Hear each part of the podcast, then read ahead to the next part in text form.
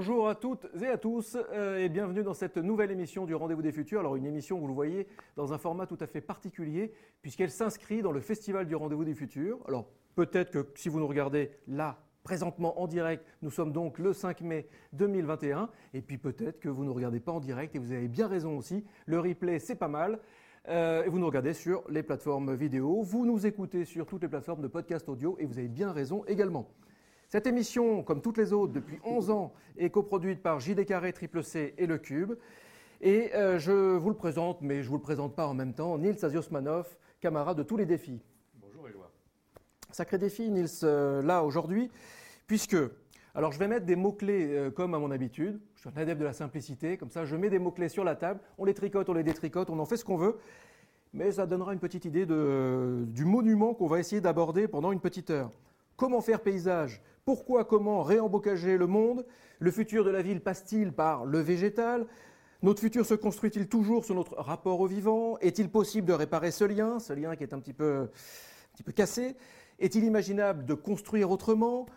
Parlons peu, parlons plantes, parlons vivant, parlons jardin, parlons-nous. Et alors parlons-nous, parlons-nous avec qui ? Ben, je vous le demande, on va commencer. Alors, pareil, je suis un adepte de la simplicité, mais parfois c'est un peu plus complexe, forcément. J'ai pour habitude de présenter les invités de manière extrêmement lâche, c'est-à-dire que je me repose à, a priori sur les éléments qu'ils donnent juste à Twitter, dans leur mini-bio, vous savez. C'est ce qu'il y a de plus simple, c'est ce qu'il y a de plus assumé, puis de plus actuel.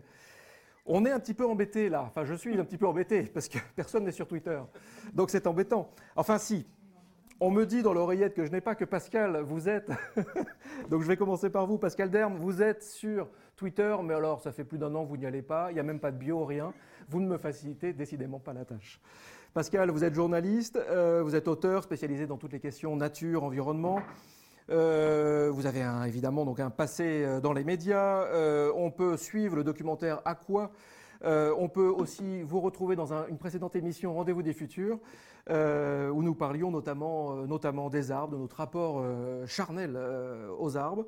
Euh, on peut également vous lire autour de, enfin, dans, dans vos recherches sur l'influence des femmes dans l'émergence d'un nouveau monde. Et là, on parle, le mot-clé, hashtag écoféminisme, sans doute. Pascal d'Erm, bienvenue. Euh, Sébastien Lacomblaise, bonjour. Bonjour.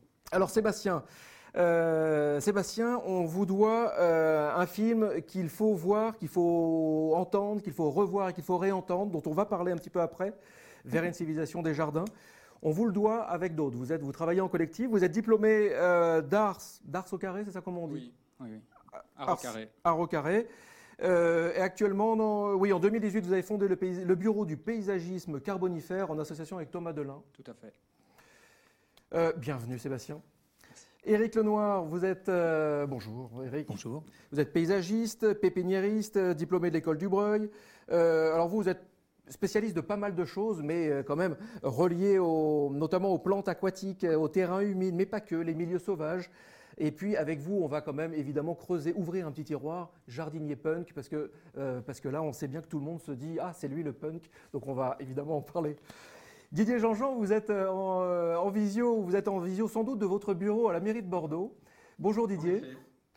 Didier. Bonjour. Didier, vous êtes adjoint au maire de Bordeaux, chargé de la nature en ville et des quartiers apaisés. Et nous allons aussi ouvrir et détricoter avec vous ce fil, la nature en ville, qu'est-ce qu'on entend par ça ? Et puis j'aimerais également discuter un petit peu avec vous tout à l'heure de l'urbanisme pragmatique, super expérimentation mise en place, déroulée, notamment dans le cadre de votre délégation par la mairie de Bordeaux en ce moment. Voilà, le décor est posé. Sébastien, je me tourne vers vous. Euh, donc un, un film, euh, une déclaration euh, poétique, une déclaration d'amour aux vivants, aux arbres.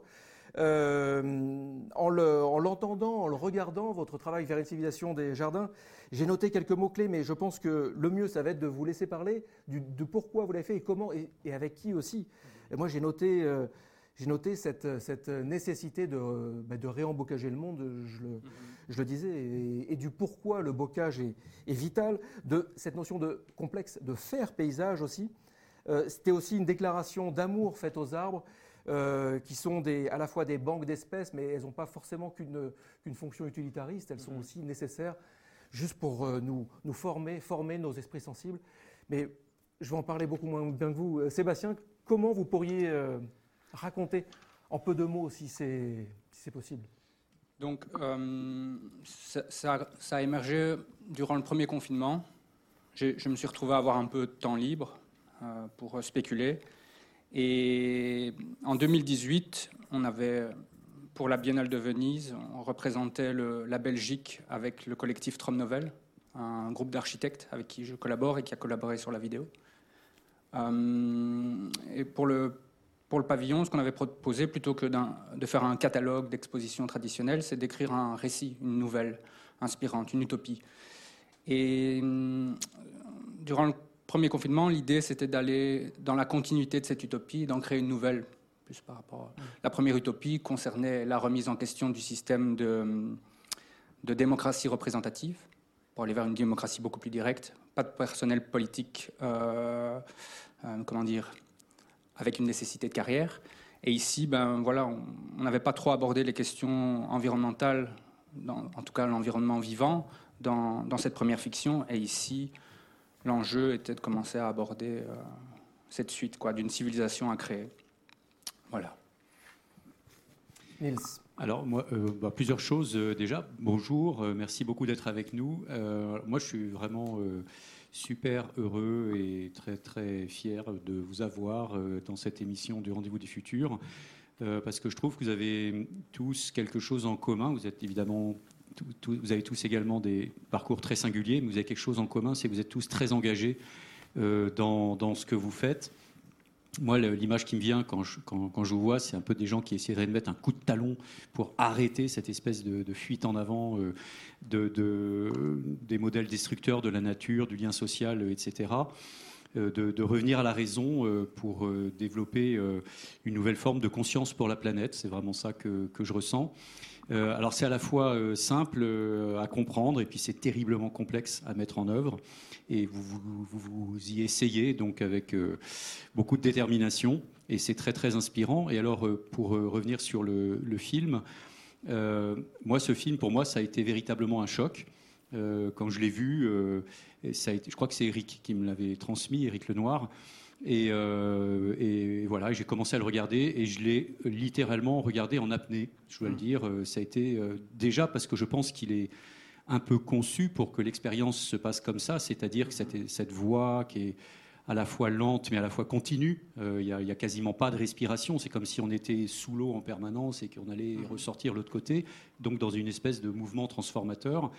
Et si le récit peut être performatif, alors là pour le coup celui-là je pense qu'il l'est réellement, c'est-à-dire que euh, quand on sort de ça, on n'a qu'une envie, c'est, c'est, de, c'est de faire quelque chose, alors je ne sais pas quoi, mais en tout cas de, de bouger. Et, et, et, et je trouve qu'on retrouve dans ce récit, ce qui est très puissant, c'est qu'on retrouve vraiment tout, je dirais, les grandes réflexions philosophiques aujourd'hui, contemporaines, qu'il y a aujourd'hui sur les enjeux euh, de, de, de société, et euh, donc tout ce qui a lien à l'écologie, notre rapport au vivant, à la nature, à la complexité, Carmorin, tout ça, enfin c'est, mm-hmm. c'est vraiment euh, absolument incroyable. Est-ce que vous pourriez juste préciser un petit peu comment il a été... Euh, écrit ou coécrit ce récit, parce que c'est, c'est vraiment de l'orfèvre, quoi, l'orfèvrerie. Oui. À la base, ça devait être une conférence, euh, mais vu l'évolution de la situation, on s'est dit plutôt que d'utiliser le budget pour nous déplacer à, à Paris et faire une, parce qu'on est de Belgique, et faire une conférence devant dix à quinze personnes, on s'est dit on va euh, utiliser ce budget pour en faire une vidéo qui serait beaucoup plus portable et avec un spectre de diffusion beaucoup plus, plus large. Donc en fait, on a transformé le budget de déplacement en vidéo, quoi.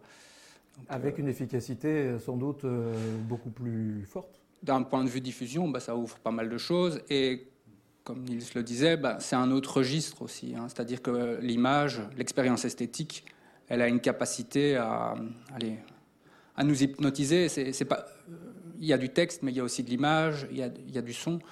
Je veux dire, c'est pas la même expérience que de lire un texte. Il euh, y, y a cette idée de plonger dans, dans un univers. Je l'ai fait aussi pour regarder. Je, je, souvent, je, je ne regarde que euh, des reportages le soir. Et j'ai besoin que ça m'endorme aussi. Donc, euh, il y a une volonté euh, un peu hypnotique comme ça, que les choses rentrent doucement par. Voilà. Didier Jean-Jean, je me, je me tourne vers vous parce qu'il y a une expression du coup que j'ai euh, déjà dite au, au, au début de réembocager le monde, une expression qui sort de ce film Vers une civilisation des jardins. Est-ce que parler de nature en ville, finalement, c'est, on peut parler de réembocager la ville aussi? Non mais alors vous, vous n'allez pas me croire, hein, évidemment. Euh, parfois il y a des nuits où je dors peu, moi aussi, et euh, donc je, je, je, je navigue ou je divague, je sais pas, sur Internet. Et euh, pour être tout à fait honnête, j'avais euh, vu cette œuvre vidéo et euh, pensant pouvoir aussi me laisser aller par cette voix un peu hypnotique que j'ai découvert en, en visionnant. Et en fait, plutôt que de m'endormir, elle m'a, elle m'a réveillé cette vidéo parce que il n'y a, a, a pas que l'environnement artistique de la voix, des images, et cetera. Mais il y a aussi le fond, là, donc vous le disiez vous-même. Euh, et, et moi, le fond m'a tellement intéressé que ça m'a réveillé. Donc j'ai pris mon petit carnet et j'ai pris des notes en fait. Donc je ne me suis pas du tout endormi. Je, je me la réserve pour une autre fois. Et alors figurez-vous, je vous garantis que c'est vrai. Euh, l'expression que, que vous donnez. Euh, hier soir, nous avions un conseil municipal et je voulais utiliser cette expression pour euh, concrétiser un petit peu euh, la politique et la vision euh, qu'on, qu'on a de la ville sur le sujet qu'on traitait hier soir, qui était l'urbanisme. Et je, je voulais dire, nous allons réembocager Bordeaux. Et je n'ai pas osé le faire euh, parce que euh, j'ai eu peur d'être mal compris. Euh, on est dans une dimension politique et donc parfois il faut euh, paraître peut-être un peu plus euh, concret. Et donc, je n'ai pas utilisé cette expression. Et pour être tout à fait honnête, donc Sébastien, j'espère que vous ne m'en voudrez pas, j'ai tout de même, euh, dans, les, dans les discours, entre guillemets, hein, que j'ai présentés hier, euh, utilisé deux phrases qui appartiennent à, ce, à, ce, à cette vidéo, à cette œuvre, euh, que j'ai un petit peu transformée, euh, notamment sur l'infertilisation des sols. Euh, j'en ai fait le parallèle avec une ville qui se bétonne et donc qu'on infertilise. Euh, et je faisais euh, écho en ça à euh, comment rendre une ville vivante si on l'empêche d'être féconde. Voilà, donc euh, je, je vous avoue d'avoir, sans votre permission, euh, euh, pris mon, puisé mon inspiration dans, dans ce reportage qui, je ne savais pas, vous appartenait. Alors, mm-hmm. Voilà, merci beaucoup. Oui, Sébastien, donc, oui, vous, vous, simple, vous êtes oui. D'accord avec Didier? Mais les ça idées, une fois qu'elles sont lancées dans la nature, elles ne m'appartiennent plus. Et ce n'est même pas mes idées à moi, c'est les idées d'un groupe. Et Didier Jean-Jean, je pense qu'il faut continuer d'essayer de mettre un peu de poésie justement sur le terrain politique et dans les conseils municipaux, notamment quand ils durent sept heures, huit heures, neuf heures. Oui, euh, hier soir c'était tard. Pascal, euh, un petit mot sur, ce, ben, sur cette œuvre euh, Cette œuvre qu'on a du mal à, à définir forcément parce qu'elle elle est entre les cases, entre les lignes. Et c'est ça qui fait la beauté, mais c'est ça qui fait la complexité de la description. Bien sûr, moi j'ai... Un petit, avec le micro, c'est toujours mieux. Pardon, j'ai beaucoup apprécié la voix. Euh, en effet, dans, dans, dans tous les sens du terme, c'est-à-dire la sonorité de cette voix, son rythme, son souffle. Je crois que ça joue beaucoup dans la beauté de votre film. Euh, j'ai bien aimé aussi de, d'être resitué dans un, dans un temps long, à la fois qui part de loin et qui va loin. Voilà, donc euh, moi j'ai aimé la temporalité de ce film, à la fois le ressenti qu'elle donne et la vision qu'elle porte. Et bien sûr, j'adhère à vos, id- à vos idées, euh, bien sûr, sur le fond. Et Éric Lenoir, euh, même question, même punition, un petit mot, un petit rebond sur ce qu'on a pu dire avant et sur, et sur ce film, Vers une civilisation des jardins. Ah, moi j'ai l'avantage, euh, c'est que je connaissais déjà Sébastien, qu'on avait abordé ces sujets-là euh, directement ensemble. Euh, d'ailleurs, ils m'ont fait l'honneur de, de, de mentionner mon nom à la fin, ça m'a, fait, ça m'a énormément touché. Euh, le, le film est fabuleux, j'ai l'impression d'être dans un Tarkovsky, j'adore Tarkovsky, euh, et euh, Chris Marker aussi. Enfin bon, il y a déjà l'aspect esthétique qui est, qui est, qui est fascinant, et le propos, j'y adhère à quatre-vingt-dix-neuf pour cent, il y, y a très peu de choses auxquelles je n'adhère pas dedans. C'est, et c'est euh, exactement comme dit Pascal, le retour au temps long pour décrire des choses, le, le, le retour à, à prendre le temps de réfléchir et de poser le résultat de la réflexion est prépondérant. C'est, d'ailleurs, je vais mettre les pieds dans le plat tout de suite, c'est quelque chose qui manque beaucoup au numérique. Bien sûr. Voilà. Cette notion du temps long, euh, oui. excuse-moi Nils, Euh, c'est preuve. Une notion, c'est une clé qu'on aborde dans chacune de nos émissions. Et une clé sur n'importe quel sujet. Retrouver, se réapproprier ce temps, c'est, c'est fondamental. Oui, Pascal, avec votre micro, le vôtre, c'est mieux, c'est, c'est plus, c'est plus, c'est plus Covid. Et, et justement, dans la nature, et dans la nature en ville, a fortiori, euh, on, a, on a cette prise de terre sur le temps long, euh, qui peut permettre de, de, de, de soigner notre santé mentale et d'aller plus loin. Donc, je, dé, on, je, dé, on, je développerai tout à l'heure si, si vous me le permettez, mais oui. On a euh, dans la nature, quand il y a une nature suffisamment euh, présente, dense, vivante, euh, euh, qui bouge, qui est là, qui, on a cette connexion au temps qu'on, oui. qu'on oublie sinon. Le, le, l'un, l'un des petits problèmes justement avec ce temps long, notamment de la nature en ville, je me tourne vers vous Didier et Jean-Jean, c'est que oui. les citoyens voient des plantes, voient commencer à monter tout doucement quelque chose, mais ils doivent attendre des années avant de vraiment voir la nature en ville. Euh, vous le gérez comment vous, euh, Didier, ne serait-ce que dans votre esprit déjà ? Mal, très mal. Ouais, c'est pas euh, simple. Non, c'est, c'est bah, évidemment, je m'attendais à la question, euh, vu le sujet là dont on évoque à l'instant, c'est, c'est tout à fait notre problème, mais euh, c'est le pari que je prends. Euh, je, je, je pense qu'il faut qu'on, qu'on réapprenne à, à, à ce que la nature véhicule. Et le temps long, c'est aussi ce que véhicule la nature. Et euh, eh bien, euh, voilà, je ne ferai pas l'économie de cet apprentissage-là. Euh, donc, euh, on plante euh, jeune. Euh, on ne plante pas euh, décoratif, même si parfois euh, on peut le faire aussi. Euh, tous les outils qui sont à ma disposition, je les utilise. Euh, mais en tout cas, c'est sûr que ce n'est pas la, la ligne générale. Donc, euh, je, je considère que, enfin, je, je, peut-être un peu, euh, de manière un peu utopique, je considère que ça fait partie euh, des choses que l'on doit, euh, euh, que l'on doit pas démontrer, mais euh, que l'on doit donner à réfléchir aux habitants et faire comprendre que bah oui, la nature, c'est le temps long et, et ça fait partie de ses qualités. Bon, alors après, on, on travaille aussi avec les enfants, on, on travaille dans des lieux comme les écoles, les crèches, pour essayer de faire en sorte que bah, dès le plus jeune âge, on puisse comprendre ça. Mais c'est vrai que ça, c'est un challenge, le temps long. Hein. Nous, on nous demande des résultats tout de suite. Mais euh, voilà, je, je, je vais essayer, ça fait que moi, je suis là, hein. Je vais essayer de... de continuer à suivre un peu ce qui m'anime au fond de moi et pas forcément de répondre politiquement. En tout cas, pas uniquement. Merci Didier Jean-Jean. Nils Aziosmanov ? Alors, bah, moi, j'ai, j'ai beau être le boomer de la bande, je, oh. vais, je vais répondre à Éric sur la question du, du numérique et du temps long.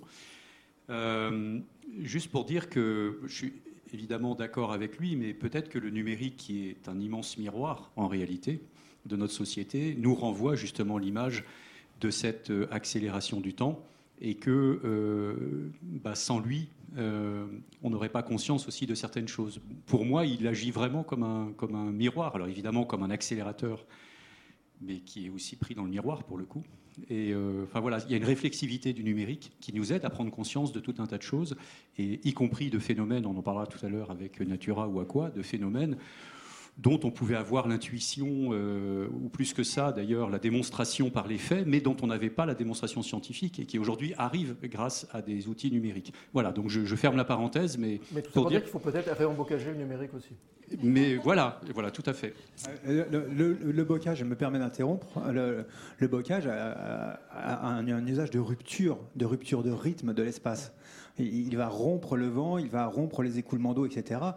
Et réembocager le numérique, ça a du sens. C'est, c'est pas si, c'est ouais. pas si cucul après ligne que ça comme expression. Puis quand on s'appelle Éloi, on porte le nom du, du patron des agriculteurs. C'est quand même pas mal. Et euh, bah, juste, quitte à ouvrir cette parenthèse, le bocage. Pourquoi c'est important le bocage, Sébastien, peut-être ? Juste, um, juste pour resituer quand même, parce que finalement on l'a pas dit. Les, ce qui, c'est une figure qui nous intéresse parce que c'est à la fois quelque chose qui, qui est une pure construction de l'humanité. Hein. Mais qui rend beaucoup de services écosystémiques. C'est-à-dire que ça crée un maillage entre les champs. Ça nourrit plus que l'homme, quoi. C'est, c'est une construction... Je pense que j'avais lu dans un bouquin du couple Larrère. Euh, il prenait le bocage en exemple de réconciliation entre la culture et la nature, à la mesure où il y a une plus grande diversité dans le bocage que dans le climax de la forêt. C'est un écotone linéaire hyper grand en réseau. Enfin, il y a cette idée de réseau aussi, d'ailleurs, qui peut nous rejoindre. Et c'est saisissant, ça, parce que c'est une construction de l'homme. C'est une construction. L'homme, à un moment, ouais. le temps long, c'était... Enfin, il ne savait pas la distinction, il s'en foutait. Ouais. Il était forcément dans, dans le temps. Mm-hmm. Mais c'est une construction humaine. C'est une construction humaine. Next. Alors, peut-être... Euh, euh, pour aborder un petit peu plus le travail que fait euh, Éric Lenoir. Donc, Éric, vous êtes paysagiste. Euh, chef d'entreprise, vous avez deux entreprises, je crois. Donc, on ne peut pas dire que vous n'ayez pas euh, les pieds sur terre ou dans la terre. Vous êtes dans le concret. Et en même temps, euh, vous avez une vision euh, très, très euh, personnelle, très singulière euh, du, du jardin. Vous avez écrit Le Jardin Punk, un livre absolument passionnant. Euh, alors déjà, j'ai envie de vous demander, c'est quoi un jardin punk ? un, un jardin punk, c'est un jardin déjà où on s'affranchit de tous les atavismes. On ne fait pas un jardin euh, pour faire exactement ce qu'a fait le précédent, sans savoir pourquoi on le fait. Savoir pourquoi on fait les choses, c'est essentiel. Pourquoi est-ce qu'on fait une pelouse ? À quoi ça sert ? Enfin bon, là on commence à comprendre à quel point ça sert à rien. Ou ça fait en tout cas de, de la tondre. Autre chose. Pardon. Pardon. En tout cas de la tondre, ça sert à rien. Ah, la tondre, ça, enfin, ça sert à rien. Ça sert à quelque chose. Faut-il encore savoir quoi et pourquoi on le fait ? Et quand ? Ouais. Et, et, et quand euh, là, bah, avec la Belgique, il y, y a actuellement un, une campagne euh, mai sans tonte. En mai, je ne tonte pas, qui a été lancée et qui pousse les gens. Ça avait déjà été fait l'année dernière par l'université de Mons, qui pousse les gens à observer ce qui se passe dans une pelouse pas tondue au mois de mai. Et, et les gens sont sidérés. De, de, de ce qu'implique en fait leur tonte, parce que tout ce qu'ils voient actuellement, ils ne pourraient pas le voir s'ils étaient en train de tondre. Donc effectivement, on peut avoir besoin de tondre, on peut avoir besoin d'avoir les pieds euh, plus ou moins au sec ou plus ou moins propres à certains endroits. Euh, c'est vrai que pour pratiquer certaines activités, ça peut être plus pratique, mais euh, aller tondre euh, mille cinq cents mètres carrés de jardin quand on a mille cinq cents mètres carrés de jardin, c'est complètement crétin aujourd'hui. Mais... Enfin, ça n'a pas, ça n'a aucun sens. Mais pour ça, il faut que les gens qui ont des grands jardins, des grandes parcelles, se rendre compte de ce qu'il y a dans leur jardin. C'est pas juste une pelouse, c'est pas c'est pas un stade. Quoi. Mais il faut considérer ce que c'est. Effectivement, il y a, il y a un véritable. Euh, enfin, on, per, on a perdu complètement le lien au vivant. On s'en est affranchi de toutes les manières.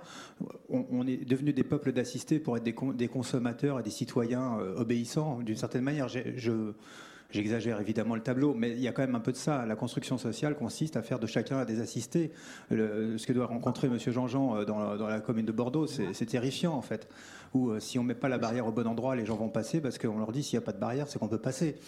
Et comprendre à quoi ça sert, comment ça vit, pourquoi, comment, c'est, c'est, c'est extrêmement complexe. Quand on a des gens qui nous disent « je ne veux pas d'arbres dans les villes parce que ça fait des feuilles, ça fait sale », waouh ! Ça, c'est un grand classique. Didier Jean-Jean, là, je vous voyais, je vous voyais rebondir, évidemment. Euh, ju- juste un petit mot ? Oui. Non. Allez-y. Allez-y, Didier. Ah, moi, oui. Oui, oui, non. La première fois que j'ai reçu un, un mail me disant que le trottoir était sale, j'ai, j'ai, j'ai demandé à la personne de s'adresser au, au service de la collecte ou de la propreté. Et on m'a dit non, non, c'est bien les espaces verts, c'est parce que j'ai des herbes sur le trottoir, quoi. Donc, euh, voilà, le rapport au vivant est complètement perdu. C'est-à-dire qu'à Bordeaux, euh, vous, vous regardez avec une image satellite la ville, tout ce qui est de l'ordre du domaine privé, bon, c'est préservé. Il y a de la pelouse, il y a des arbres, et cetera. Mais tout ce qui est de l'ordre du domaine public, il n'y a plus rien. C'est-à-dire qu'à partir du moment où c'est pas chez moi, où ça ne me concerne pas, où c'est public, il n'y a plus de lien social, il n'y a plus de vivant, euh, on a tout aseptisé. Et, c'est, et vous, vous parliez de réapprendre le temps, bon, évidemment, hein, c'est, c'est quelque chose d'important, mais je pense que la toute première chose, c'est de réapprendre notre lien avec le vivant. Et, euh, et dès que je peux, quand les gens me disent « on voudrait ça, il nous faudrait ça », je, je, je réponds « est-ce que vous vous êtes mobilisés ? Est-ce que vous avez créé un collectif de parents d'élèves ? Est-ce que vous avez créé un collectif de la rue euh, ou de l'immeuble ? Est-ce qu'ensemble, vous avez fait un projet, monté quelque chose, réfléchi à des, à des positions ? Parce que si vous voulez que moi je vous aide, eh bien… Euh, le préalable, c'est ça. Et alors, justement, je vais revenir au, au, au jardin punk. Euh, euh, Éric, vous avez créé un, je ne sais pas si je peux, on peut le dire comme ça, mais un démonstrateur euh, du jardin punk que vous faites visiter. Il y a beaucoup de gens qui viennent le voir. Alors, je ne sais pas si c'est le bon terme. Je crois me rappeler que vous appelez ça un climax, enfin que ça s'appelle un climax. Non, c'est pas ça. C'est pas vous. Alors, c'est pas vous. Donc, euh, je me disais bien qu'il y avait peut-être un bug. Mais euh, l'idée étant de dire que c'est euh, un écosystème qui s'autorégule lui-même, euh, à la fois euh, avec euh, le, le végétal et l'animal, les insectes. Euh, est-ce que c'est un peu ça l'idée ? Alors, c'est un peu ça l'idée. Il euh, y a quelque chose qu'il ne faut pas oublier, et c'est la démonstration qu'a faite Sébastien avec le bocage est, est, est tout à fait euh, concrète là-dessus. C'est le paysage habité par l'humain, un jardin. Donc forcément, l'humain intervient. Si je n'interviens pas, j'ai une forêt, je n'ai plus de prairie. Moi, j'ai, j'ai envie de conserver une prairie. Alors, ou bien on a des grands troupeaux d'herbivores sauvages, ce qui n'existe plus, ou bien on élève des animaux pour avoir cette prairie, ou bien l'homme intervient un tout petit peu. Donc j'interviens à minima, c'est très important. La différence entre un endroit où on intervient à minima et un endroit où on n'intervient, on n'intervient pas est gigantesque. Voilà. D'ailleurs, euh, c'est, si je me rappelle bien, c'est trois fois par an, en gros, c'est ça, vos interventions ? Enfin, c'est très peu, quoi. C'est... Euh, c'est, euh, le jardin représente à peu près un hectare sept, enfin dix-sept mille mètres carrés. ouais, quatorze mille si on enlève la pépinière, et j'y passe trois à cinq jours par an pour l'entretien. Mais est-ce que l'élu, là, il réagit pas en se disant « mais c'est exactement ça qu'il me faut dans ma ville » J'ai des équipes ici que j'ai rencontrées en arrivant qui sont très très performantes et qui font beaucoup d'efforts pour modifier les mentalités. Euh, donc euh, voilà, par respect pour le travail qui est déjà fait, je, j'en, j'en dirai pas plus, mais c'est évident que si vous saviez le nombre de fois où je cite votre travail, euh, évidemment que je m'y retrouve, mais euh, voilà, faut pas être trop punk quand on fait de la politique. Donc, euh, pour l'instant, j'essaye d'être disruptif. Vous voyez, ça fait mieux. Euh, on me dit souvent, vous êtes disruptif, monsieur Jean-Jean. Bon, euh, au fond, moi, j'entends, je suis punk. Et ça me fait du bien. Mais on va y aller quand même doucement, sinon euh, on risque de casser le... Et, et, et, et c'est justement tout, toute la problématique. C'est-à-dire qu'on a besoin de changements radicaux. Que si on n'est pas suffisamment radical, ça ne va peut-être pas aller assez vite par rapport aux enjeux qu'on, euh, qu'on doit affronter. Et en même temps, si on est trop radical, le, le, le projet politique ne passe pas. Et au bout de six ans, vous dégagez dans une collectivité parce que vous n'avez pas su amener les choses avec douceur. C'est, c'est d'une complexité euh, gigantesque. Exactement. Et, et euh, je voudrais juste rajouter une chose, mais auquel je pense souvent, vous voyez, quand, quand on est euh, dans, dans ce genre de discussion... Euh, Euh, on est tous d'accord, et je vais même vous dire, euh, les opposés politiques, et cetera, on est tous d'accord. Tout le monde dit oui, oui, oui, c'est bien, c'est vrai, c'est... l'écologie appartient à tout le monde, c'est une nouvelle façon, il faut le faire, il faut trancher, il faut aller vite. Mais le problème, c'est quand on est au moment de la décision, euh, dans l'équipe technique, euh, dans la, le conseil de quartier, dans la réunion de bureau, c'est là où tout le monde oublie euh, ce qui est en fait un peu le, le bien collectif, hein, notre bien collectif, euh, l'intérêt général finalement, et bien là, tout ça se disperse... Euh, Au, au profit des, des intérêts personnels. Et c'est là qu'il faudrait euh, euh, qu'on diffuse un extrait de, de vos émissions, par exemple. C'est là qu'il faudrait faire intervenir euh, bah, peut-être Éric Lenoir au moment où il faut prendre la décision. Moi, j'aimerais pouvoir dire bah, « stop, avant de prendre votre décision, on va diffuser deux minutes d'Éric Lenoir et ensuite on décide ». Euh, moi, je ne vous cache pas que je suis encore un petit peu un jeune politique et que, ben, pour tout vous dire, je, je, j'espère qu'on est... Ben en fait, pour tout vous dire, je m'en fous un peu, quoi. Moi, je fonce, je fonce, je fonce. On n'a plus le temps, ça me fout en rage de ne pas pouvoir euh, trancher, justement. Et, je, et vous l'avez dit, si on ne tranche pas, on ne sera pas pris au sérieux. Donc, euh, ben, c'est un peu le combat que je mène euh, au quotidien en essayant de résoudre la quadrature du cercle. C'est vrai que c'est pas facile. Oui, finalement, il faut une certaine politique un petit peu punk, quelque part. Et mais trancher... Je, euh... je, je, je, je m'en revendique, hein, complètement. Je vous, je vous propose de, de regarder une, une petite résonance. Alors, une résonance, c'est un petit extrait d'une émission précédente. Euh, Didier Van Covelaert est venu nous voir. Alors, il est venu nous voir deux fois. Mais là, il est venu nous voir il n'y a pas très longtemps euh, pour nous parler. Alors, c'était quoi ce livre, ce roman que j'ai sur le bout de la langue de Didier Van Covelaert, Nils euh, L'émotion cachée des plantes. L'émotion cachée des plantes. Euh, et vous allez voir, en une minute et quelques, on reçoit des plantes, une chose essentielle, et ben voilà, il va nous en dire un petit peu plus. Et on se retrouve juste après, toujours en plateau, dans ce Rendez-vous des Futurs, avec Pascal d'Erm, Didier Jean-Jean, Sébastien Lacomblaise et Éric Lenoir. À tout de suite.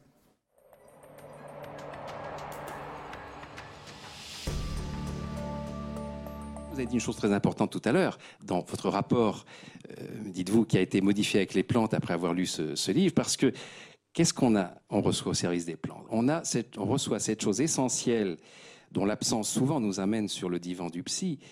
L'homme a besoin de quoi ? En numéro un sur le plan affectif. Il a besoin d'une réponse à des élans d'amour, à des élans vers l'autre. Lorsque tout à coup, vous donnez à la plante euh, une attention, quelle qu'elle soit, par le, par le toucher, par, par la pensée, par la... par la prière, par le, le compliment, par... Vous juste avez une réponse... Même, juste la présence, vous dites... Euh, juste, juste la présence, simplement, ça peut être simplement une, une présence bienveillante, bon, parce que la plante, elle est aussi... Euh, son instinct de survie est, est, est toujours aux commandes, de survie et de reproduction, elle a besoin qu'on l'arrose, déjà la main qui l'arrose, déjà, c'est... Mais si en plus, cette main qui l'arrose fait autre chose, alors vous disiez, oui, il est caressé, sauf que la caresse, c'est pas comme de caresser un animal euh, ou un être humain. La caresse est une agression pour la, pour la plante, mais une agression qui crée un stress, mais un stress le plus souvent bénéfique, puisque oui. Elle va modifier sa composition, se rendre plus forte, plus, plus résistante, parce qu'elle a cette agression de la caresse, à tel point que des, des, des, des, des, journal, des, des botanistes réputés euh, conseillent de pratiquer cette, cette caresse, voire cette masturbation des, des tiges, euh, au, au, au tout début, de manière, il y a vraiment un mode d'emploi là-dessus, de manière à ce que les, les végétaux puissent euh, se rendre euh, plus résistants aux agressions futures.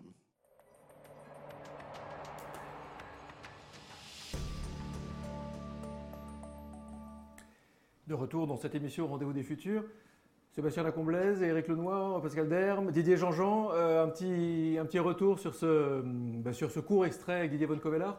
Euh, alors évidemment, on ne va pas faire forcément un extrait sur la masturbation des plantes, mais en gros, prendre soin, quoi. Euh, Éric, Éric Lenoir euh, ce serait peut-être plus le domaine de Pascal. Euh, avec le micro. Ce serait peut-être plus le domaine de Pascal de parler de ça. Moi, je fais en sorte de ne pas en prendre trop soin. Je leur fais confiance. Donc, euh, voilà. Euh, on... Sébastien ? Ouais, je suis un peu euh, pareil, dans la même école. Bon, alors, est-ce que je vais, je, vais, je vais tenter quand même ma chance. Didier Jean-Jean ? euh, Je ne sais pas si je reprendrai ces propos euh, dans mes prochaines réunions politiques. Ouais. Non, mais, euh, non, mais bon, euh, ça, ça fait partie des choses qu'il faut qu'on... Prendre soin de l'autre, prendre soin du vivant, ben, euh, euh, voilà, ça fait partie des choses qu'il faut qu'on réapprenne. C'est, c'est, c'est, c'est tout ce que la nature peut nous apporter et qu'on a oublié, quoi, voilà. Et donc, euh, en remettant la nature là où elle a disparu, euh, ben, c'est un peu le pari qu'on fait, quoi. De, c'est pas uniquement le pari de végétaliser et de mettre du vert, c'est aussi ce pari-là qu'on fait, euh, prendre soin de l'autre, de soi. C'est aussi une clé de lecture et une clé de... de pédagogie, quelque part. Regardez comment on est avec les plantes, regardez comment on est avec les humains ou vice-versa. C'est ça. Soyez avec euh, les plantes comme vous êtes avec votre bagnole, en gros. Ça pourrait aussi être ça. euh, oui, ça pourrait être ça, mais vous savez qu'à Bordeaux, euh, on a un quartier euh, où il y a des très, très, très gros problèmes, qui est vraiment en très grosse difficulté. La seule chose qui font... Enfin, pardon. Une des choses qui fonctionne le mieux dans ce quartier, ce sont les jardins familiaux. Et les jardins familiaux, où ce sont des petites bar- barrières qui protègent de rien, où les plantes sont fragiles, où les, les espèces de petites constructions sont toutes en bois, eh bien c'est le seul endroit qui est préservé, le seul endroit où il n'y a pas de problème, ce sont les jardins familiaux. Et à côté de ça, sur les parkings, et, euh, ou au pied des immeubles, je peux vous dire que ce n'est pas du tout la même ambiance. Donc euh, c'est la preuve par l'exemple, hein, que ce qu'on dit là, ce n'est pas euh, des visions de l'esprit. Merci Didier. Nils ? Alors, Pascal d'Erm, euh, j'aimerais, si vous êtes d'accord, qu'on fasse une, une, une grosse séquence avec vous. Euh, évidemment, tout le monde interagira. Euh, vous avez fait un... Alors, on a eu la chance de, de vous accueillir déjà dans une émission autour du livre Natura, un livre absolument euh, passionnant, vingt-cinq années de, une synthèse sur vingt-cinq années de recherche sur les effets bénéfiques de la nature sur la santé euh, physique et psychique, avec euh, tout un tas de sujets, comme par exemple l'apport des, l'apport des neurosciences. Et puis, euh, aujourd'hui, vous revenez avec euh, plein, plein de choses, et notamment le documentaire « À quoi ?» Mais déjà, est-ce que vous pouvez euh, nous redire un petit peu euh, bah, ce parcours entre Natura et, et, et, et comment vous arrivez à « À quoi ?» Qu'est-ce qui se passe? Enfin, voilà, cette, cette histoire-là, déjà, euh, qui, je pense, vous, vous a bien occupé, déjà. Oui, ça m'a, ça m'a occupé une dizaine d'années. Euh, moi, je viens de l'écologie, ça fait vingt-cinq ans que je travaille sur ces questions-là. Et bien sûr, j'ai, à un moment donné, j'ai, j'ai buté contre, contre un mur qui était le, le, le déni, euh, la souffrance et surtout euh, une approche trop mentale et trop, trop éloignée. Donc ce fameux lien coupé avec la nature, je me le suis pris en pleine face euh, au bout de vingt-cinq ans de travail sur ce sujet. Donc j'ai éprouvé le besoin de revenir à quelque chose de plus sensoriel, de plus sensuel, de, de plus vibrant. Euh, et donc j'ai été, au-delà de l'intuition, chercher des chercheurs pour m'épauler un petit peu qui avaient essayé de comprendre ce lien avec la nature. Et je les ai trouvés. Mais j'ai mis un peu de temps parce qu'on me renvoyait toujours l'idée des petits oiseaux, euh, des, des petites plantes, euh, évidemment que c'est gentil, que la nature fait du bien, qu'on va prendre soin, et cetera. Mais c'était pas ça que je voulais. Donc les neurosciences là-dessus, elles ont été intéressantes parce qu'elles nous montrent comment la nature et nous sommes interdépendants jusqu'au plus profond de nos cellules et même par-devers nous. Inconsciemment, qu'on le veuille ou non, la nature et nous sommes liés, qu'on le veuille ou non. C'est même plus une question de volonté. Ça, ça m'a intéressée aussi. Parce qu'il y a des process, quand on regarde la nature, qui se mettent euh, en place dans le cerveau. Euh, le fait de contempler la nature, par exemple, elle stimule des zones, qui, l'insula, qui, qui sont des zones qui s'allument aussi quand on est heureux, quand on est amoureux, quand on éprouve de la joie. Donc c'est, c'est, des, c'est proche des zones de, de déclencheurs de sérotonine, pas seulement de la dopamine, de la sérotonine. La différence est de taille, c'est pas le système de récompense. C'est, un, c'est une hormone du bonheur que la nature nous donne. Donc c'est un grand shoot euh, pour l'eau. On en parlera après, mais c'est d'autres, d'autres zones aussi qui agissent. Et, euh, et bien le fait de prendre conscience de, de tous ces liens finalement là, euh, me, me, moi je, suis, je, pense, je pense que ça peut retourner et nos, nos relations avec la nature. Euh, que ça peut nous faire compre- prendre conscience de, de, de cette interdépendance qui est pour moi un mot-clé avec le temps long et, et, et le care. Et les trois mots vont ensemble d'ailleurs. Et voilà, donc euh, ensuite j'ai, je me suis dit hello. Enfin c'est plutôt le public parce que j'ai projeté ce film oui. dans nombreuses, euh, nombreuses, une quarantaine de villes et, et on me disait mais madame, mais euh, hello. Surtout en Bretagne. Et bien sûr je me suis dit mais bien sûr l'eau. Et en fait j'ai, je suis retournée voir mes chercheurs. Il y avait des architectes, des urbanistes, des chercheurs en sciences sociales, des psychologues environnementaux, des, euh, tout un, des experts en écologie. Et, je, et me disaient, mais nous, nous non plus, on n'a pas vu l'eau. C'est-à-dire, ça fait vingt ans, Harvard, Stanford, tout ça, qu'on fait des études sur les, l'effet de la nature contre la dépression, l'effet de la nature contre les pensées ruminatoires, euh, les espaces verts en ville, qu'est-ce que, comment ça agit sur la santé mentale. Et on, on ne s'est même pas posé la question de la, le fait qu'il y ait une rivière, qu'il y ait un fleuve, qu'il y ait des fontaines. Aussi sur le son de l'eau, comment ça joue. Et, et donc, euh, eux non plus, et nous non plus, bien sûr, on ne la voit. Donc, j'ai suivi leur parcours, j'ai repris mon petit sac à dos, je suis retournée pendant le Covid. Et donc là, je, en Catalogne, en, en Belgique, et j'ai, et j'ai été voir cette fois des gens qui étudient euh, la façon dont ces thérapies bleues en lien avec l'eau peuvent agir sur des enjeux très contemporains de sclérose en plaques, de dépression, euh, de, de, de, de, de syndrome autistique, euh, de, de bien stress, vieillir, stress post-traumatique, de stress de... post-traumatique avec Mathieu Coulange à Marseille qui fait plonger des gens qui sont rescapés des attentats de Paris. Euh, et, et effectivement, sous l'eau, on est dans un autre monde. C'est aussi un petit peu ce qu'on recherche dans la nature. Quitter ce monde-là, qui est parfois un peu euh, cruel ou chaotique, et aller dans un autre monde. C'est l'altérité de la nature. Et c'est cette altérité-là aussi qui, me, qui m'est particulièrement chère. Et, et, et cette altérité-là, ce qui est, ce qui est beau aussi, c'est que euh, les gens qui vont, par exemple, se soigner contre le stress post-traumatique en faisant de la plongée sous-marine, c'est des recherches cliniques, donc on, en, on, on envoie des gens faire du sport, on envoie des gens faire de la plongée, puis il y a un, un groupe témoin, et on compare, euh, on compare les, les résultats de, de, ce, de, de, de ces études De, de, de stress post-traumatique, et on se rend compte que ceux qui ont fait du sport, ça ne suffit pas. C'est le fait d'avoir plongé qui a, qui, et d'avoir, d'être dans un état méditatif sous l'eau qui a joué. Et en fait, ce qui joue aussi, c'est le lien social. Et là, j'en reviens aux, aux villes et aux espaces verts. C'est que le fait de guérir, de guérir ensemble ou de pénétrer dans un monde en, différent ensemble et de voir que l'autre va mieux aussi, ça joue énormément. Donc, on est sur une santé au sens social, émotionnel, physique, et psychologique. Et moi, cette notion-là globale de la santé, elle me paraît très porteuse aussi pour renouveler nos liens avec la nature de façon engagée, mais aussi de façon sensorielle. Et il y a une très jolie expression, enfin, je ne sais pas si elle est de vous, mais euh, vous, vous disiez euh, qu'aujourd'hui, il fallait que le bleu et le vert oui. se marchent avec le blanc. Oui. Ça veut dire... Je vous laisse. Alors, j'ai, c'est, c'est vrai que c'est, ce que c'est ce que je voulais faire après Natura, et j'ai commencé à le faire à, en Gironde, à Austins. Je voulais créer des réseaux de professionnels verts, blancs, et maintenant on rajoute les bleus, parce que c'est des gens qui ne se parlent pas vraiment. Euh, et depuis que je suis venue vous voir, en fait, on a, on a avancé, puisqu'on a créé un, un, un site de bain de forêt euh, dans le parc euh, à Austins, que vous connaissez peut-être, Monsieur Jean-Jean. Austins. Oui, oui, bien sûr, je connais voilà, Austins. Oui. A... Je ne connais pas le, le parc que vous évoquez, mais je connais a... Austins. Il a été inauguré il y a un mois et on a créé pendant un an et demi, on a travaillé pour certifier ce site, pour créer des parcours de bains de forêt, puisque je me suis formée en tant que guide de bains de forêt, pour justement aider les gens à, à se reconnecter différemment à la nature, puisqu'on est obligé, de, d'une certaine façon, de réapprendre en fait, ce rapport-là avec la nature. Et, euh, et donc, on, on, on a créé un réseau de professionnels de, donc du paysage, du jardin, de la forêt, des naturalistes. Et on invite des médecins du C H U de Bordeaux, euh, des pédiatres, des infirmières, des psychologues à faire des bains de forêt. Et on va rajouter euh, des personnes qui font du kayak, euh, des maîtres nageurs, euh, et cetera, pour étudier ensemble et pour faire des recherches, parce qu'en France, on en est au début de ça. Peut-être. Je m'attends à recevoir un S M S d'une minute à l'autre de quelqu'un qui m'est très cher, qui me dit « Allez, viens, on va à Austins ». Là, je, je sens que ça va arriver. Peut-être bientôt, Moi, faire, peut-être bientôt faire des bains de, de, de jardin punk aussi. Ah oui, euh, euh, oui c'est euh, d'une certaine manière, parce que, euh, notamment sur l'autisme, on se rend compte que l'immersion l'immersion telle que permet le jardin punk, puisqu'on laisse la, la nature beaucoup plus libre, l'immersion apporte énormément d'un point de vue sensoriel euh, aux, aux malades d'autisme. Et alors donc ces bains de forêt, si je me rappelle bien, euh, vous racontez ça dans Natura, en fait vous aviez découvert ça au Japon, au Canada, euh, en fait ça existe depuis longtemps, euh, c'est... on découvre ça maintenant, enfin... mais ça existe depuis longtemps dans d'autres cultures, quoi. C'est vrai que euh, la, la sylvothérapie existe depuis longtemps. Euh, elle, elle a été mise en place par des médecins comme Hippocrate ou Galien. Ils, tra- ils travaillaient sur des huiles essentielles. Bon, c'est pas quelque chose de très récent. Euh, des fumigations euh, contre le choléra dans le Jura, tout ça, ça, c'est les pratiques qui ont été faites. Et au Japon, moi, j'ai découvert les bains de forêt. Et c'est vrai que pour rebondir sur la conversation tout à l'heure, c'est une nature très, très, très, très aménagée par l'homme. Ces bains de forêt, ils ont, c'est, c'est très aménagé pour la rendre accessible. Il y a des petits, euh, des, des decks partout. Il y a des petites cabanes parce qu'un bain de forêt, c'est trois jours et deux nuits dans la forêt. À partir de là, vraiment, on a une immunité qui, qui augmente.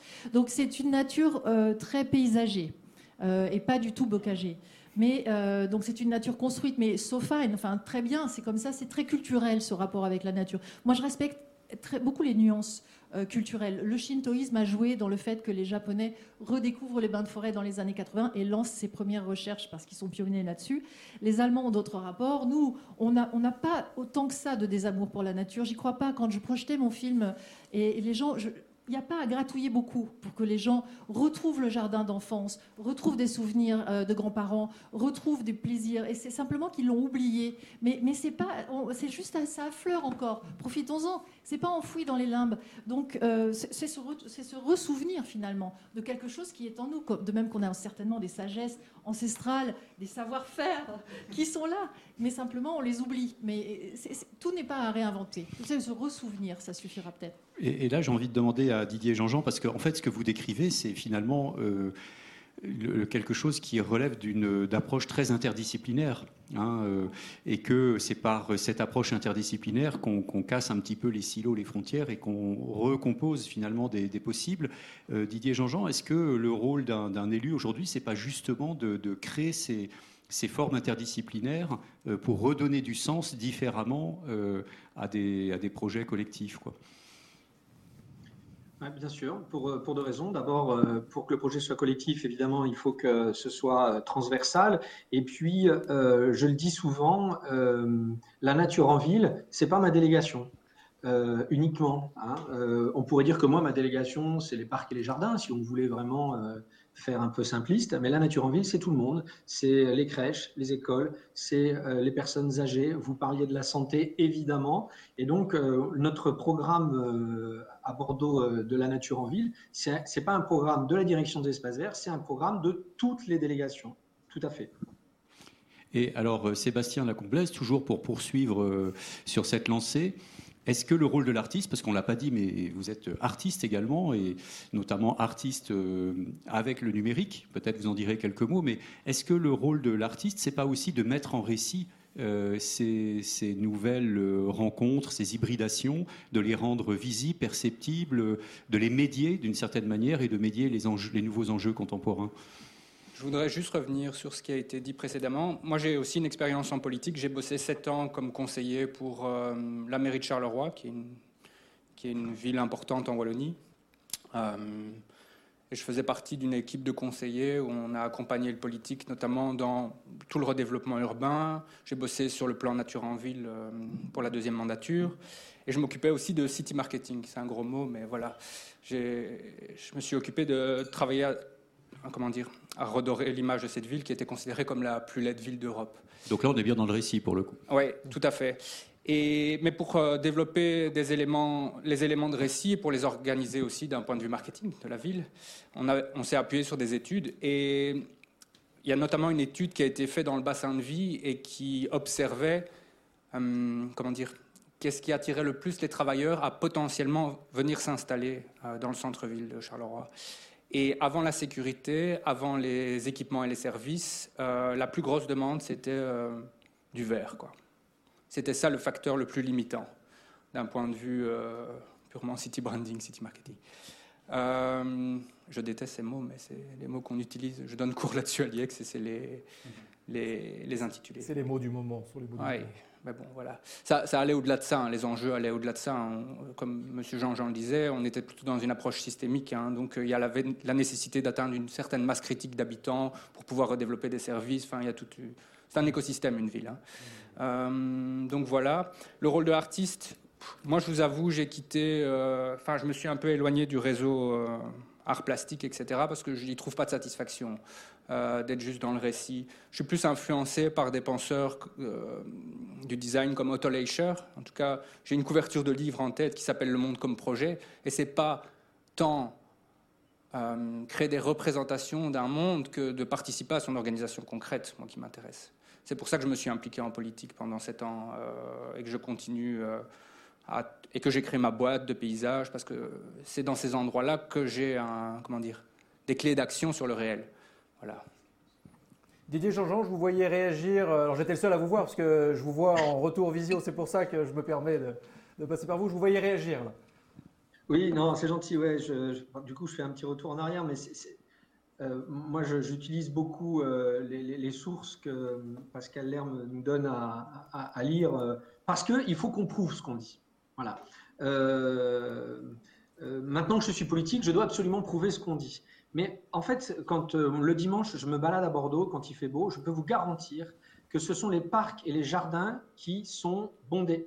Je ne vois rarement des gens venir déposer leurs serviettes et pique-niquer euh, sur une place, même sans voiture, hein, mais sur une place minérale, pavée, en plein soleil. Ça, ça n'existe pas. Donc, euh, ce besoin de nature, cette protection de la nature, je le disais tout à l'heure, quand elle est chez soi, dans son domaine privé, c'est, c'est quelque chose, en fait, qui est de l'ordre du bon sens. Il suffit de regarder autour de soi et de le, et de le constater.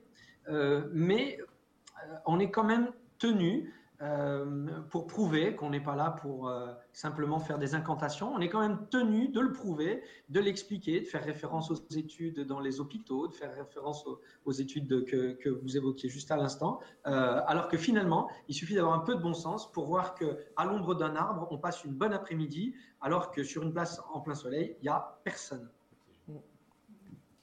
Oui, Pascal d'Erm, une, une, un rebond, une réaction. Oui, j'ai oublié de dire qu'en fait, ce, ce projet de, à Austins, on l'a développé avec le département de la Gironde. Mmh. Donc, euh, moi aussi, j'ai un petit peu touché à ce milieu-là.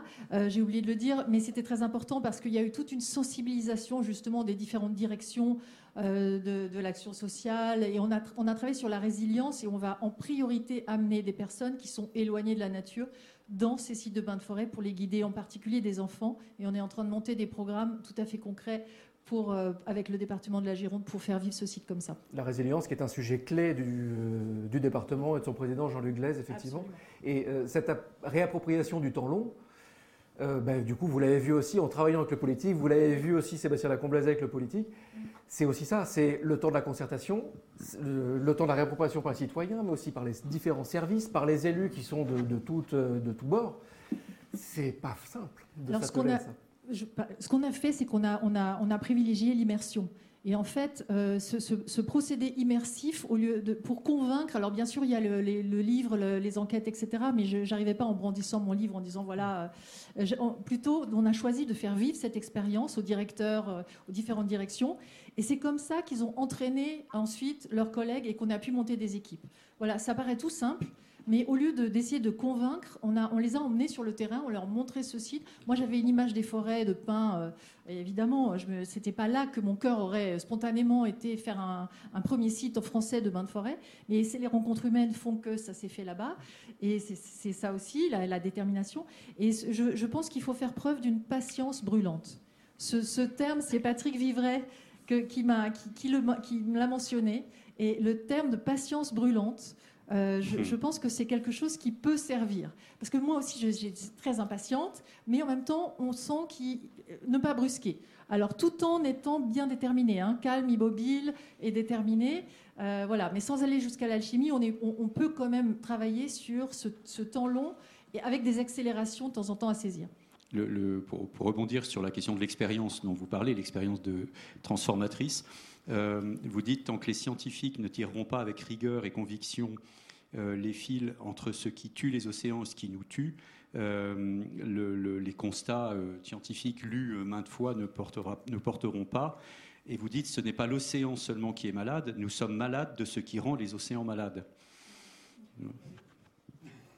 Je suis étonnée parce que... Oui, je, je, on aboutit à l'écologie, mais ça n'est plus ma porte d'entrée principale. Mais bien sûr, c'est le, c'est, avec la santé, on, on arrive à y retourner. Parce qu'il ne s'agit pas de prendre conscience individuellement pour, pour, pour le développement personnel. Ce n'est pas ça du tout qui m'intéresse. Euh, ce qui m'intéresse, c'est de, de, de faire action commune, collective, pour changer ce, ce système. Et parce qu'effectivement, on n'a plus le temps.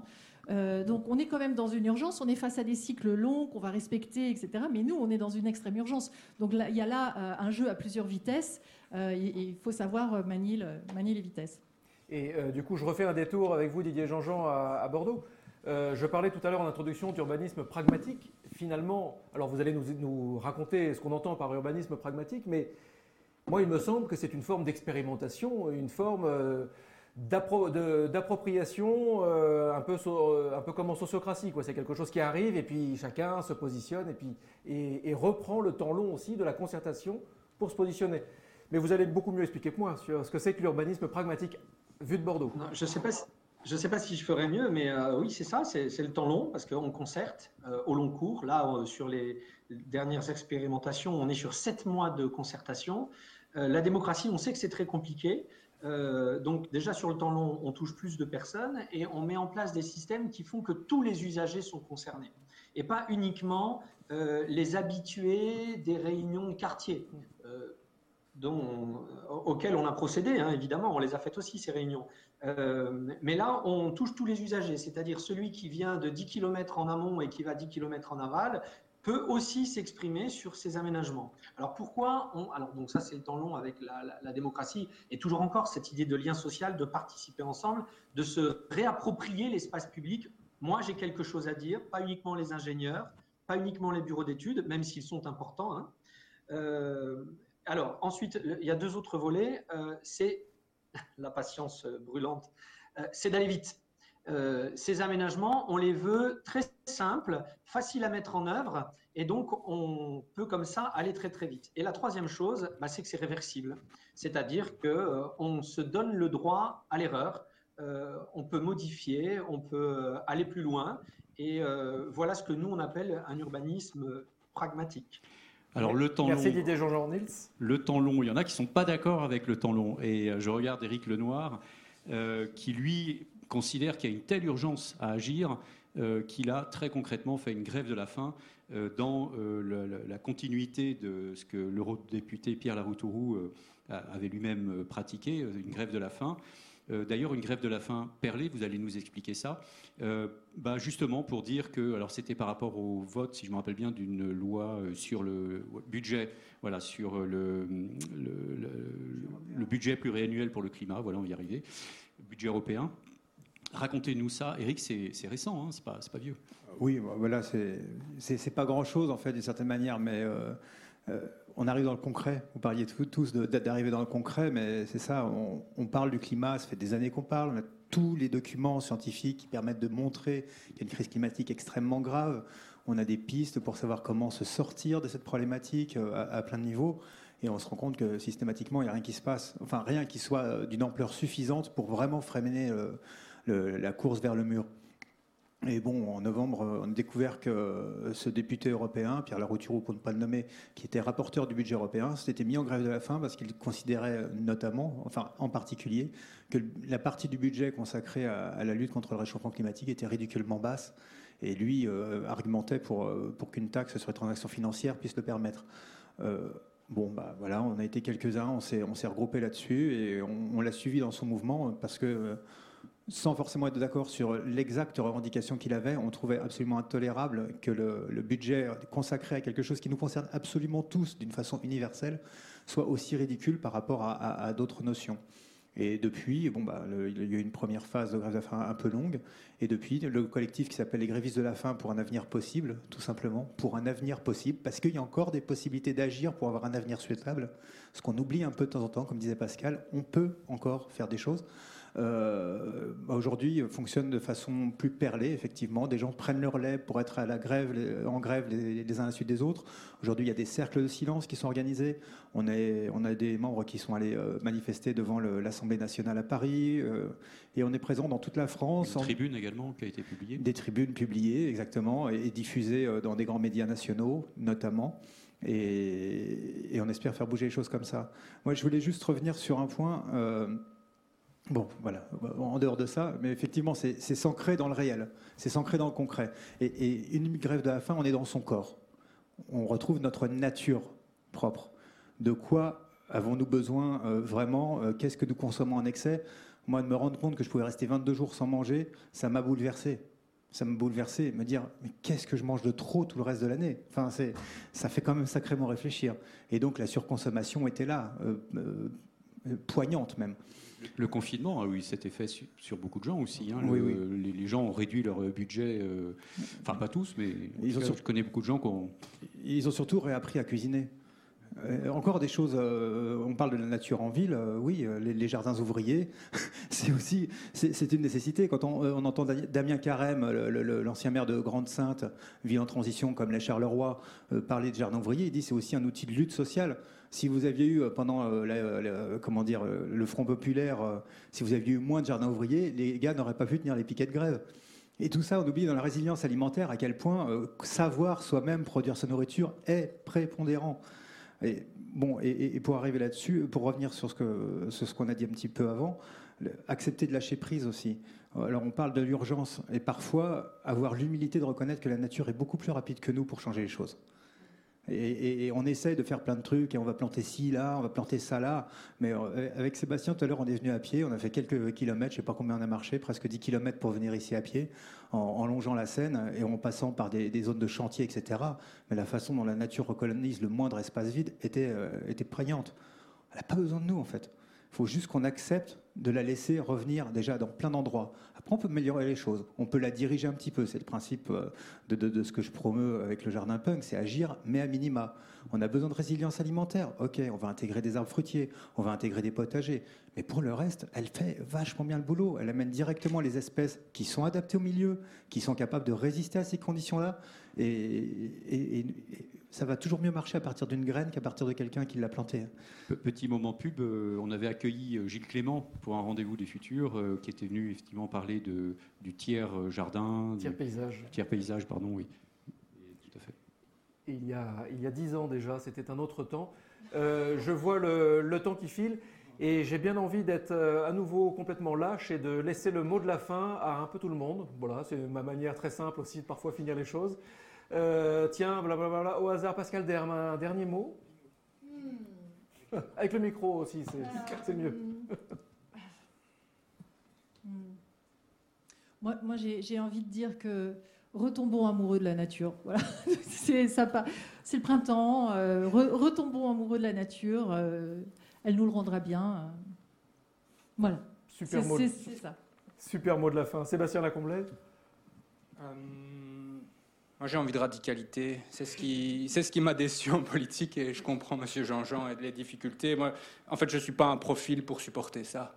Parce que je, ce sentiment d'urgence me, mal, me rend malade personnellement et j'ai le sentiment, enfin voilà, en ces temps, voilà, j'ai des gros doutes sur la capacité de la démocratie représentative à, à pouvoir mener les chantiers qu'il faut. C'est un chantier, effectivement. Didier Jean-Jean, c'est un chantier. Oui, bah moi c'est euh, mon combat. Voilà, euh, je n'ai pas les compétences euh, littéraires de certains qui sont sur le plateau ou euh, les compétences artistiques euh, ou, ou de... maîtrise de la nature. Donc, euh, mon combat, je le mène ici. Et euh, je peux vous dire que je ne vais pas vous faire une liste de, de, de tout ce qu'on met en place. Mais euh, l'action, pour moi, c'est le terme. Euh, lui, il doit être dans l'urgence. La concertation, la démocratie, elle, elle, elle a le droit au temps long. Euh, et donc, pour conclure, euh, moi, je, je dirais que je suis plutôt positif parce que si... Euh, je suis très optimiste parce que si on arrive à prendre ce tournant-là, dans ces années-là, je pense que ce qui, nous, ce qui se dessine devant nous euh, sera vraiment mieux. Alors euh, voilà, moi je m'attache à ça. Je pense que le futur qui se dessine devant nous euh, peut nous permettre d'avoir une vie bien meilleure. C'est, c'est, c'est mon moteur et c'est ce, ce en quoi je veux croire. Mais Merci Didier Jean-Jean. Éric Lenoir, un mot pour finir ? Un mot pour finir. Euh, moi, je ne peux pas dire que je suis optimiste parce que je pense que ça manquerait de réalisme. Euh, j'essaye d'être très un réaliste. Mais, et je constate qu'on est quand même de plus en plus nombreux à aller dans le sens nécessaire. Enfin, il suffit d'entendre tout ce qu'on s'est dit autour de, de cette table et à distance. Ça y va. Euh, j'aimerais juste que le vent contraire soit un peu moindre. C'est tout. Nils, pareil, même punition, un mot pour finir. Ah bah moi, je veux juste dire que un très très grand merci parce que j'ai trouvé ça super inspirant et, et très concret également et à refaire très vite alors. Ce rendez-vous des futurs était réellement passionnant, stimulant, ébouriffant. Vous êtes tous chaleureusement invités du côté de Bordeaux. Est-ce que j'ai l'impression qu'il y a comme un tropisme girondin, girondin du côté d'Austins avec vous Pascal, Didier évidemment, euh, moi de mon côté également avec, avec Bordeaux, Eric sans doute aussi. Ah, je suis dans Lyon. Ah bon, mais c'est pareil. C'est, c'est, c'est sur le chemin. Moi, je suis beaucoup en Bretagne quand même. Oui, hein. mais c'est pareil, c'est pas non, très loin. Non. Sébastien à la Belgique et Charleroi à Bordeaux, il y a forcément des, des liens très forts. Je vous remercie beaucoup, beaucoup d'avoir participé à ce, à ce dialogue. Merci aux coproducteurs de cette émission, J D Carré, Triple C, Le Cube. Vous retrouvez cette émission en vidéo et sur toutes les bonnes plateformes audio, bien sûr en podcast. Comme d'habitude, si vous le voulez, aimez, commentez et ensemble, partageons le changement.